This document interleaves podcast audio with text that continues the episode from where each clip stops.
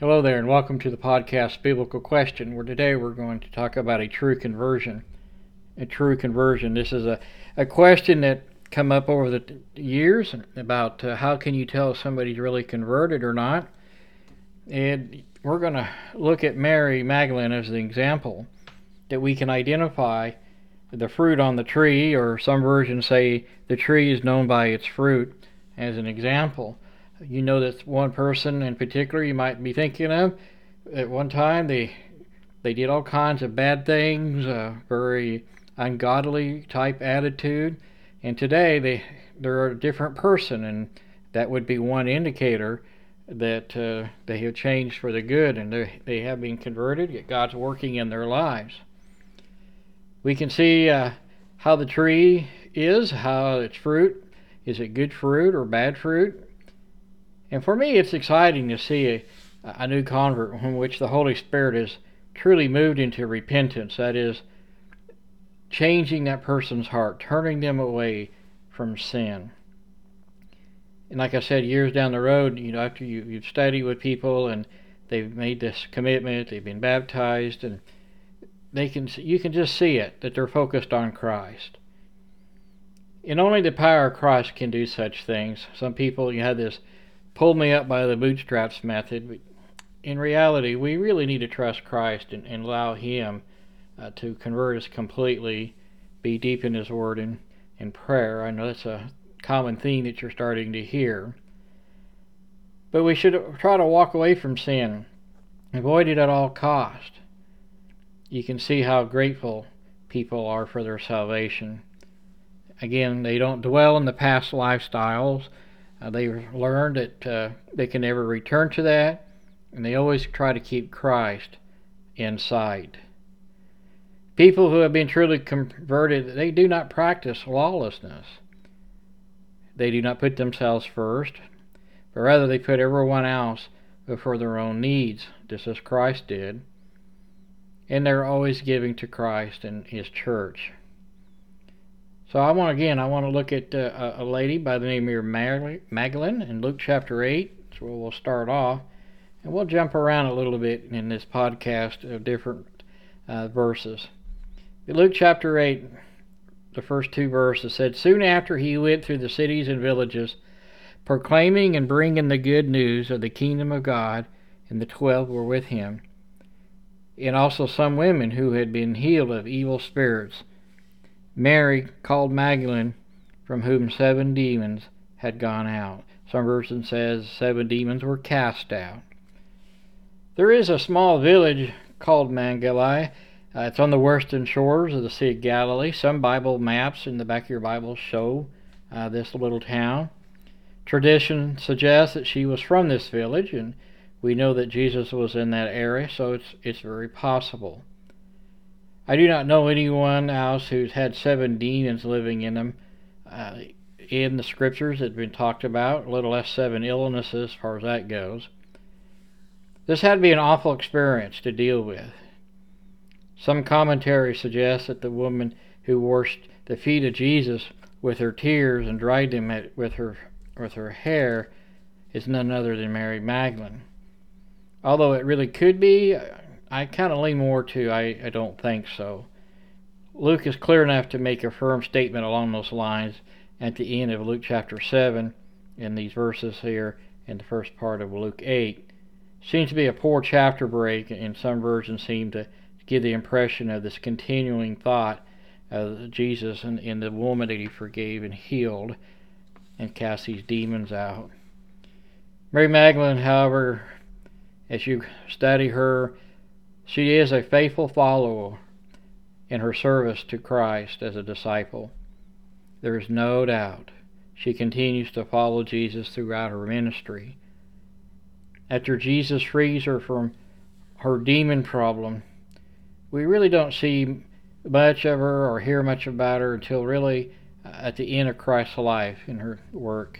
His work is done. She's there when Jesus will go through his trial and she apparently follows Jesus as he carries his cross in the streets of Jerusalem. She would watch Jesus fall under the weight of the cross, and she would watch the nails driven into his flesh. and she would watch and listen as the soldiers gambled over his clothing. In John 19, verses 24 through 27, they said to one another, Let us not tear it, talking about his garment, but but let's cast lots for it and see who it shall be. And this was to fulfill the scripture which says, They divided my garments among them, for my clothing they cast lots. And so the soldiers did these things.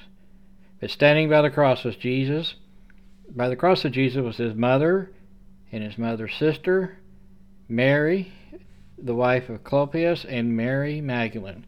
Notice there's there's no men there except John the Apostle. The rest of the guys they're they're long gone, and it's the women who are, apparently are sitting at the foot of the cross.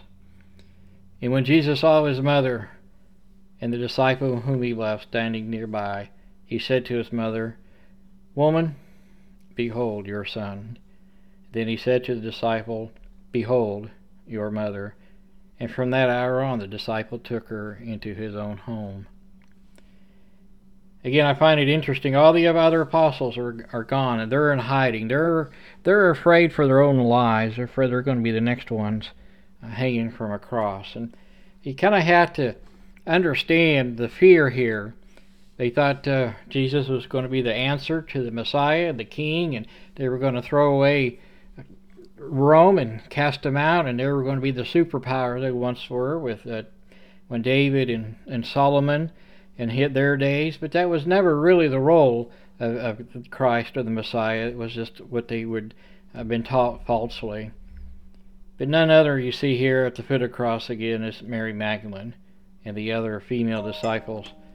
Jesus would take care of his earthly mother, Mary. He would charge John the Apostle to take care of her as if she was on his own mother.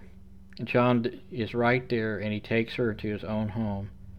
I'm left with the impression that John takes Mary away from the pain of watching Jesus die almost immediately. But Mary Magdalene and one other woman remain at the foot of the cross. Over in Mark chapter 15, starting around verse 40, it says, there were also some women looking on from a distance. Among them were Mary Magdalene and the mother, the Mary of James the younger, and of Joseph. And when he came into Galilee, they followed him and ministered to him, and they were there also with the other women who came up with him to Jerusalem. And he jumped down to verse 47 says, Mary Magdalene and Mary, the mother of Joseph, saw where he has been laid. So Mary Magdalene, is, this is a great devotion to Jesus and, and doesn't really want to leave his side.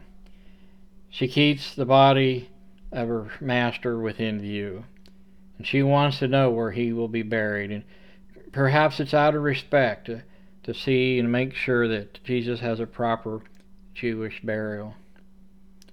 In Matthew chapter 27, starting in, at the end of that last verse there, 58 says, when he, when he went to Pilate and asked for the body of Jesus, then Pilate ordered it to be given to him. And Joseph took the body and wrapped it in his clean linen shroud. Verse 60. And he laid it in his own new tomb, which he had cut in the rock.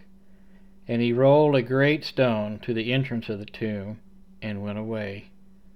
But here we go. Mary Magdalene and the other Mary were there, sitting opposite of the tomb.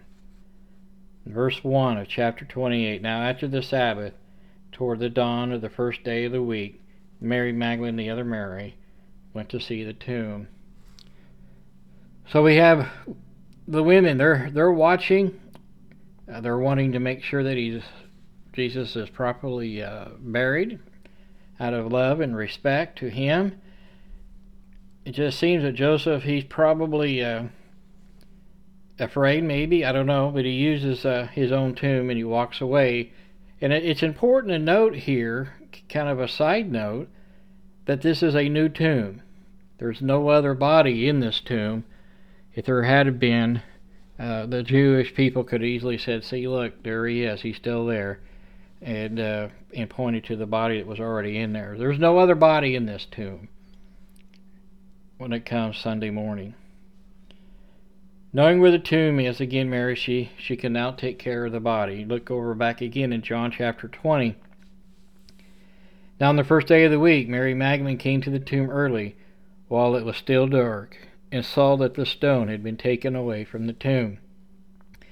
Verse 11 But Mary stood weeping outside the tomb. As she wept, she stooped in to look into the tomb, and she saw two angels in white sitting there where the body of Jesus had been lain, one at the head and one at the feet. They said to her, Woman, why are you weeping? She said to them, They have taken my Lord, and I do not know where they have laid him. She has to be really heartbroken now. Having this said, she turned around and saw Jesus standing, but she did not know that it was Jesus. And Jesus said to her, Woman, why are you weeping? And whom are you seeking? Supposing him to be a gardener, she said to him, Sir, if you have carried him away, tell me where you have laid him, and I will take him away. And Jesus said to her, Mary. And she turned and said to him in Aramaic, Rabboni, which means teacher. And Jesus said to her, Don't cling to me, for I have not ascended to the Father but go to my brothers and say to them, I am ascending to my Father and to your Father, to my God and your God. And Mary went away and announces to the disciples, I have seen the Lord, and that he said these things to her. Mary had been a really very faithful follower, and the day that she was set free from those that demon-filled life, she she has to feel so much better about herself inside and knowing the peace is there, that Christ had taken away the torment. But she stays close. But this mockery of a trial that takes place. As confusing as the last hours of, of the life of Jesus must have been for her, she was not going to let Jesus out of her life. Did she understand the events that were taking place? I doubt it.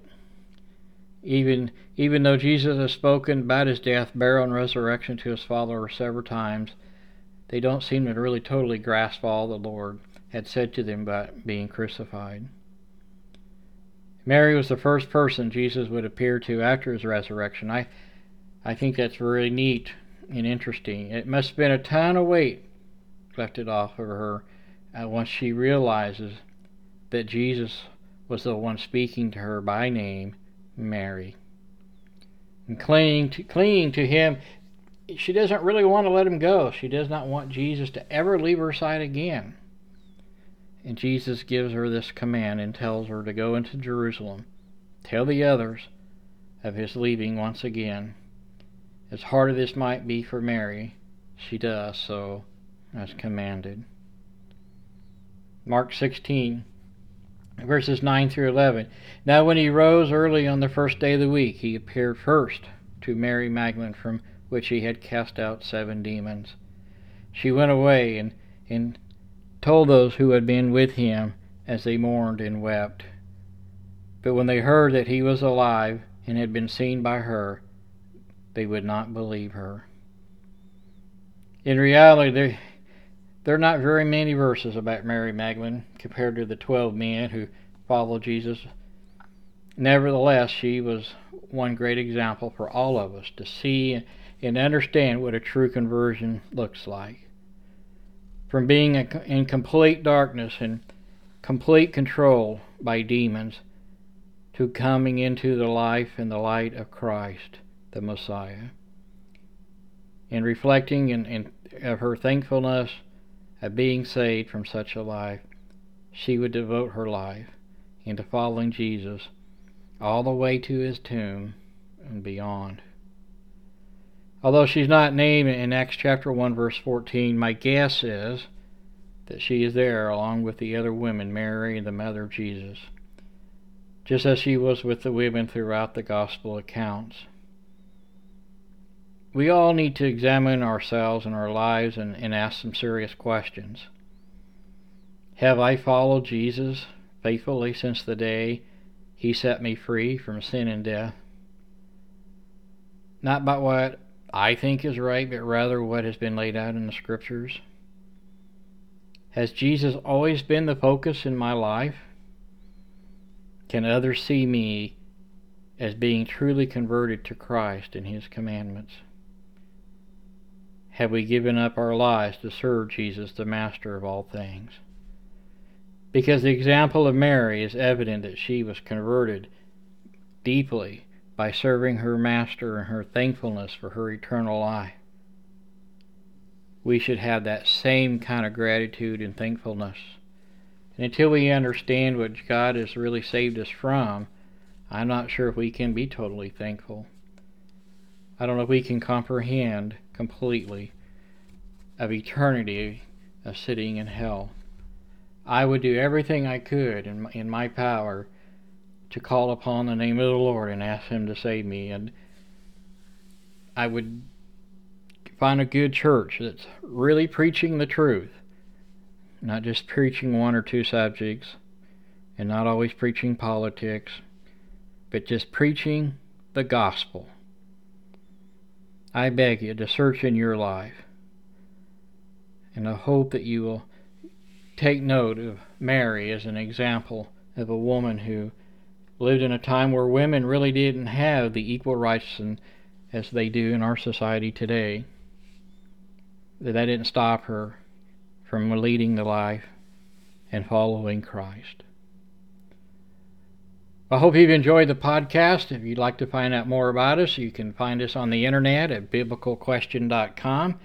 And there you can find out more information and about who we are and how to support us. And we have uh, more and more people tuning in every week. We have listeners in Europe, North America, South America, and Asia.